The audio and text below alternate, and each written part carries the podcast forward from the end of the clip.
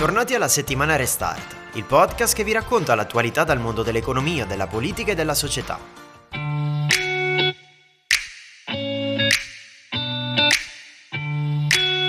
Dall'invasione dell'Ucraina di qualche settimana fa abbiamo spesso letto di come il conflitto e le strategie belliche si siano spostate dai campi di battaglia ad altri livelli, come ad esempio quello informatico. Abbiamo assistito agli attacchi di Anonymous, il collettivo di hacker che si è schierato contro Putin, ai canali dei media e a centinaia di siti russi. Dopo le incursioni contro i mezzi di comunicazione, ora l'attenzione si sta spostando verso le istituzioni strategiche e le aziende che lavorano ancora con la Russia. È di qualche ora fa l'attacco alla multinazionale Nestlé a cui sono stati rubati migliaia di dati con l'accusa di non aver lasciato la Russia, e ancora quello alla banca centrale russa. Ma anche prima dello scoppio del conflitto e guardando la situazione del nostro paese, si osserva come gli attacchi informatici verso realtà diverse, dalla sanità pubblica alle grandi aziende, siano diventati sempre più frequenti e con conseguenze pericolose. Ricorderete la scorsa estate per esempio l'attacco alla regione Lazio, che aveva paralizzato tutti i sistemi informatici impedendo persino le prenotazioni dei vaccini anti-Covid. Ma da chi partono questi attacchi? Quali sono i loro veri obiettivi? Ma soprattutto in Italia come siamo messi a livello di cyber security? Tra poco sarà con noi Gabriele Fagioli, presidente di Clusit, l'associazione italiana per la sicurezza informatica, a cui abbiamo chiesto di spiegarci e chiarirci un po' di aspetti proprio sul mondo della cyber security. Questo tra poco quindi, ma prima come al solito partiamo da qualche dato che ci aiuta a contestualizzare il tema. Lo facciamo con i risultati proprio del rapporto eh, Clusit 2022 che evidenzia come eh, ci sia stato un aumento degli attacchi nel 2021 del 10% rispetto all'anno precedente. Attacchi che crescono quindi con nuove modalità anche che dimostrano che i cybercriminali sono sempre più sofisticati e in grado di fare rete anche con la criminalità organizzata. La geografia degli attacchi. Gli attacchi eh, classificati dai ricercatori di Clusit si sono verificati per quasi la metà, parliamo del 45% eh, dei casi, ancora nel continente americano, seppure in leggero calo rispetto al 2020. Sono invece cresciuti gli attacchi verso l'Europa, che ora superano un quinto del totale, siamo al 21% contro il 16% eh, dell'anno precedente, così come sono cresciuti anche quelli rivolti eh, verso il continente asiatico, in questo caso il 12% rispetto al 10% dell'anno eh, precedente. Per la prima volta dopo diversi anni i ricercatori di Clusit rilevano che l'obiettivo più colpito non è più quello eh, dei cosiddetti multiple targets, ovvero i cybercriminali non colpiscono più in maniera indifferenziata, cercando così di colpire nel mucchio, ma eh, mirano a bersagli ben precisi. Al primo posto ci sono gli obiettivi governativi e militari, a seguire poi c'è il settore informatico, la sanità e poi in chiusura anche il settore dell'istruzione. E questi erano i dati del rapporto Clusit. Adesso però cerchiamo di interpretarli e capire meglio di cosa stiamo parlando. Abbiamo con noi Gabriele Fagioli, presidente del Clusit, al quale chiediamo subito chi sono e come si muovono questi gruppi che colpiscono sempre più spesso e in maniera mirata e coordinata. La storia attuale della cybercrime e diciamo così degli attacchi informatici la dividerei in eh, quello che è il quadro fino al gennaio 2022 e quello che può accadere da gennaio-febbraio 2022 in poi. Fino al gennaio 2022 noi avevamo un panorama di attacchi gravi mappati da noi come Clusit che prevedeva quasi l'86% dei casi ancorati a motivazioni di guadagno puro di denaro. Quindi attacchi sostanzialmente di malware, cioè crittografare i dati ed esfiltrarli per chiedere denaro, in cambio di decrittarli o di non pubblicarli su internet, oppure phishing e quindi tentativo di portare via agli utenti le credenziali per fare azioni malecole, sempre comunque mirate a guadagnare soldi. Una percentuale di circa il 12% eh, è attacchi motivati da motivi di spionaggio e sabotaggio, quindi sostanzialmente attacchi fra aziende, un 2% erano information warfare, cioè guerra cibernetica, fondamentalmente attacchi mirati fra stati e cose di questo tipo, e l'1% erano casi di attivismo, quindi puramente ideologici. Eh, l'attivismo di fatto ormai non esiste più a livello di casi gravi, gli attacchi di information warfare invece erano più alti 3 o 4 anni fa a causa ISIS, il minore, la minore tensione internazionale degli ultimi anni aveva portato questi casi a scendere molto. È ovvio che la situazione geopolitica attuale radicalmente cambiata con l'inizio della guerra eh, della Russia all'Ucraina, ovviamente eh, ci apre davanti uno scenario diverso uno scenario in cui potrebbero accadere attacchi gravi strumentali a motivazioni di conflitto eh, vero e proprio, collegato alla guerra diciamo cinetica, quella che si combatte nelle strade, ma anche tra stati che non sono in guerra cinetica, ma sono schierati tra diverse opposizioni, diciamo, ideologiche. Eh, è evidente che all'interno degli attacchi fino a gennaio molti di quelli eh, che venivano perpetrati erano perpetrati da alcuni grandi gruppi di hacker. Poi chiamarli hacker qualcuno contesta la terminologia perché storicamente ha una valenza non negativa, quindi diciamo criminali informatici, così facciamo eh, felici tutti, eh, molto spesso eh, rappresentativi di organizzazioni criminali eh, vere e proprie o comunque eh, organizzati in maniera strutturata perché la potenza di fuoco aumenta e i danni che possono arrecare sono maggiori e da guadagnare sono sicuramente di più. Eh, due dei gruppi più famosi sono Anonymous e Conti. Anonymous si è schierata da un punto di vista di appoggio eh, politico eh, all'Ucraina contro i russi, invece Conti eh, sembra essere in parte più vicina al Cremlino e in parte non si sa. E quindi eh, queste stesse organizzazioni che fino ad oggi hanno fatto danni sostanzialmente per guadagnare denaro, eh, hanno cominciato a usare le loro forze anche su un piano di conflitto che invece è più legato allo scontro geopolitico in atto. E allora Gabriele, queste organizzazioni sono in evoluzione continua, no? lo stiamo dicendo, così come anche i target degli attacchi. Ma allora quali sono gli obiettivi che vengono minacciati in particolar modo dal, dal cybercrime? Prima ne abbiamo in parte eh, parlato, te lo chiediamo, però ma soprattutto anche vogliamo sapere, perché quello che si chiedono un po' eh, tutti, come siamo messi in Italia, se siamo eh, davvero no, in grado di eh, difenderci. Allora, partiamo dal principio che gli attacchi informatici mh, vengono perpetrati ogni giorno in migliaia, decine di migliaia, centinaia di migliaia di casi. Quelli che noi mappiamo sono la punta dell'iceberg, cioè solo quelli che riescono e fanno danni di una certa rilevanza. La stragrande maggioranza degli attacchi viene filtrata direttamente dalle tecnologie, per cui noi non ce ne accorgiamo nemmeno. Una fetta piccola passa e supera le barriere tecnologiche e arriva ai computer, ai server, alle macchine, poi di imprese, pubbliche amministrazioni e cittadini, di quella parte, una piccola parte riesce e fa danni.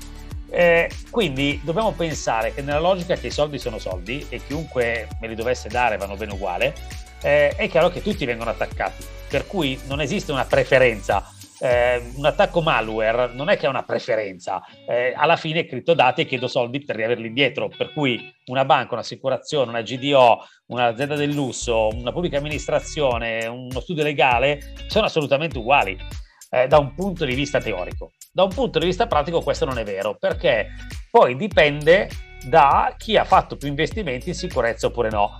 Il caso più evidente come parallelo è, quello con due villette. Se io sono un ladro e voglio rubare di qualcosa e penso che due villette davanti a me più o meno dentro ci sia lo stesso, se una ha un sistema d'allarme, eh, un reticolato elettrificato, una guardia armata e un elicottero Apache che la protegge l'altra invece non c'è niente, è presumibile che io vada in quella dove non c'è niente, la protezione evidentemente. Quindi questo cosa determina? Che settori di mercato come per esempio quello sanitario, quello dell'educazione, nel tempo hanno fatto investimenti molto minori rispetto alle banche o alle infrastrutture critiche legate per esempio al mondo delle telco. Quindi anche se anche le banche e il mondo delle telco vengono attaccati, è molto più improbabile che l'attacco riesca, è molto più costoso riuscire a farlo ed è molto più difficile ottenere dei vantaggi. Quindi, se voi guardate la, ehm, le, le, vittime che noi mappiamo degli attacchi, fondamentalmente è una, tutto, è un arlecchino, ci sono dentro tutti e non è che ci sono settori che sono esenti. Ma se poi andiamo a vedere bene le percentuali, ci accorgiamo che gli attacchi riusciti sono per esempio nel mondo sanitario il doppio rispetto a quelli del mondo finanziario. Eppure i soldi stanno nel mondo finanziario quindi è evidente che dietro le, le, ciò che è successo nel corso del tempo guida anche quello che poi accade oggi. L'Italia da questo punto di vista eh, è estremamente indietro. Eh, fate conto che l'Italia spende in sicurezza informatica circa un miliardo e mezzo di euro all'anno, questo è il dato 2021 che abbiamo elaborato come Politecnico di Milano. Eh, il, il dato è in valore assoluto lo 0,08% del PIL, paesi come la Francia o la Germania spendono tre volte tanto in percentuale rispetto al PIL, quindi nemmeno a parlarne in valore assoluto perché il loro PIL è molto più grande. E vi dico solo come, per confrontare il dato, il 25 di agosto del 2021 eh, Microsoft e Google hanno illustrato a Biden un piano di investimenti in cyber security delle loro due aziende per 30 miliardi di dollari in 5 anni. Quindi 6 miliardi di dollari all'anno per due società, ora per quanto grandi siano naturalmente, ma noi siamo tutta l'Italia. Quindi facendo una, diciamo una conversione 1 a 1 euro-dollaro, che non è precisa, ma pazienza, rende l'idea, vuol dire che tutta l'Italia spende un quarto ogni anno per 5 anni rispetto a solo due aziende degli Stati Uniti. Capite che sono numeri inconfrontabili, incomparabili che derivano anche dal fatto che l'azienda non ha giga company, l'azienda non ha grandissime imprese se non in un numero limitatissimo, l'Italia è fatta di, un, di tantissime aziende molto piccole, frastagliate, che per quanto possono investire non hanno la capacità di fare investimenti adeguati e quindi siamo un sistema molto debole. La debolezza, e chiudo, la si vede anche nei nostri dati. L'Italia ha subito negli ultimi anni da 3 a 4 volte gli attacchi gravi riusciti subiti da Francia o Germania, il che testimonia il fatto che siamo più deboli perché non c'è nessun motivo per attaccare più l'Italia della Francia, visto che hanno più, più grandi imprese di noi. Abbiamo visto che il quadro globale delinea un trend di attacchi ancora in crescita, cioè aumentano questi, questi, attacchi, ma il dato impressionante è anche quello della portata economica di questo tipo di azioni criminali, è così? Sì, è impressionante eh, per quanto le stime che anche noi facciamo parlano di 3-4 volte il PIL dell'Italia a livello mondiale, insomma sono cifre veramente molto importanti. È sempre molto difficile stimarli perché eh, è difficile eh, fare calcoli su dati che non si conoscono. Noi possiamo calcolare gli incidenti gravi, ma nessuno può calcolare tutti gli incidenti perché sono talmente tanti ogni giorno, ma poi colpiscono anche me stesso che magari apro una mail a casa mia e mi fa un danno al mio PC e spendo 300 euro per, per, per rimetterlo a posto. Quindi è difficile fare conti. Però le statistiche, diciamo quelle che noi um, riteniamo, a parte le nostre, maggiormente credibili, ci parlano di danni che possono andare nella direzione per l'appunto di multipli del PIL italiano a livello mondiale. Quello che è sicuro, proprio abbiamo dati evidentissimi dalle ricerche di quest'anno, è che la severità media degli attacchi che subiscono le imprese e le pubbliche amministrazioni è molto aumentata. Cosa vuol dire?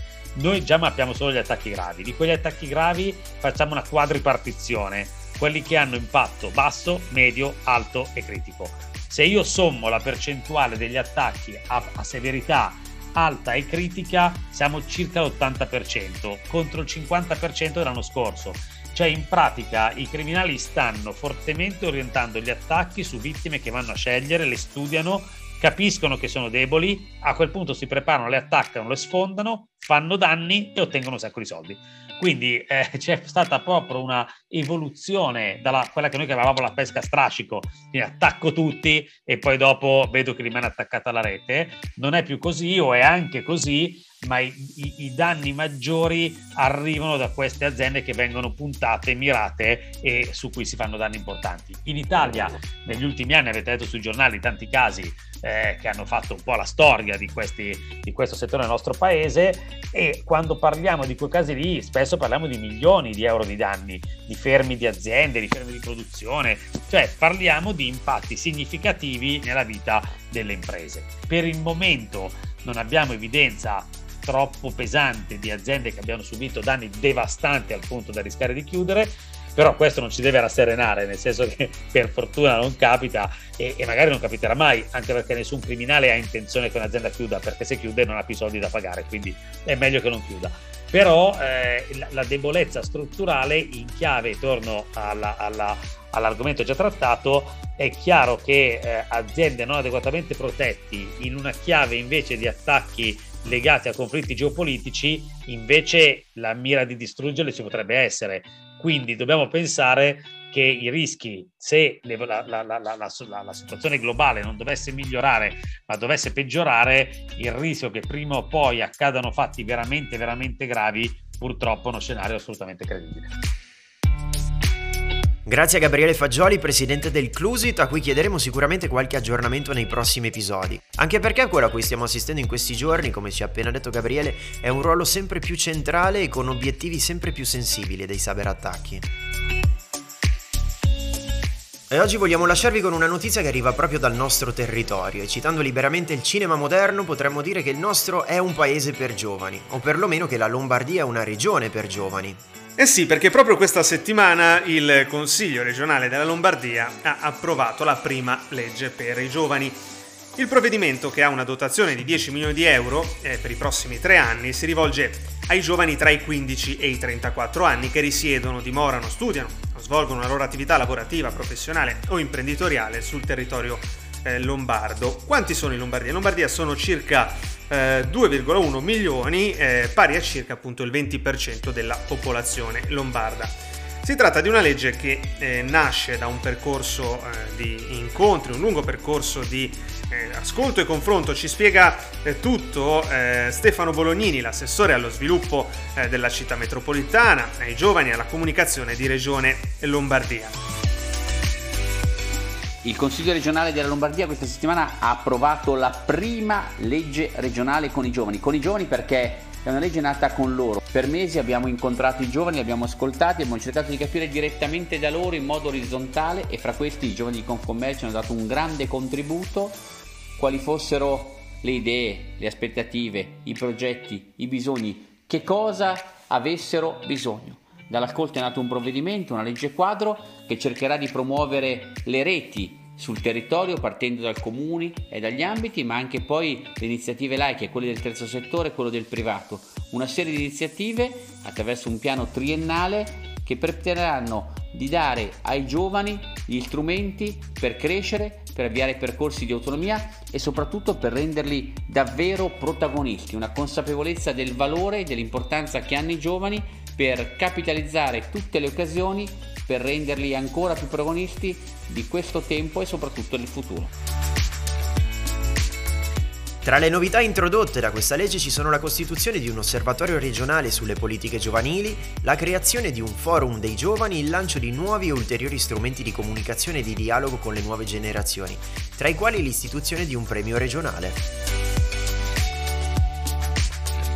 E con questa notizia vi salutiamo ricordandovi che potete riascoltare questo e tutti gli altri episodi della settimana Restart su tutte le piattaforme di podcasting, Spotify, Apple Podcast, Google Podcast e Amazon Music. Da Mattia Donini e Federico Giusti, appuntamento alla prossima puntata della settimana Restart.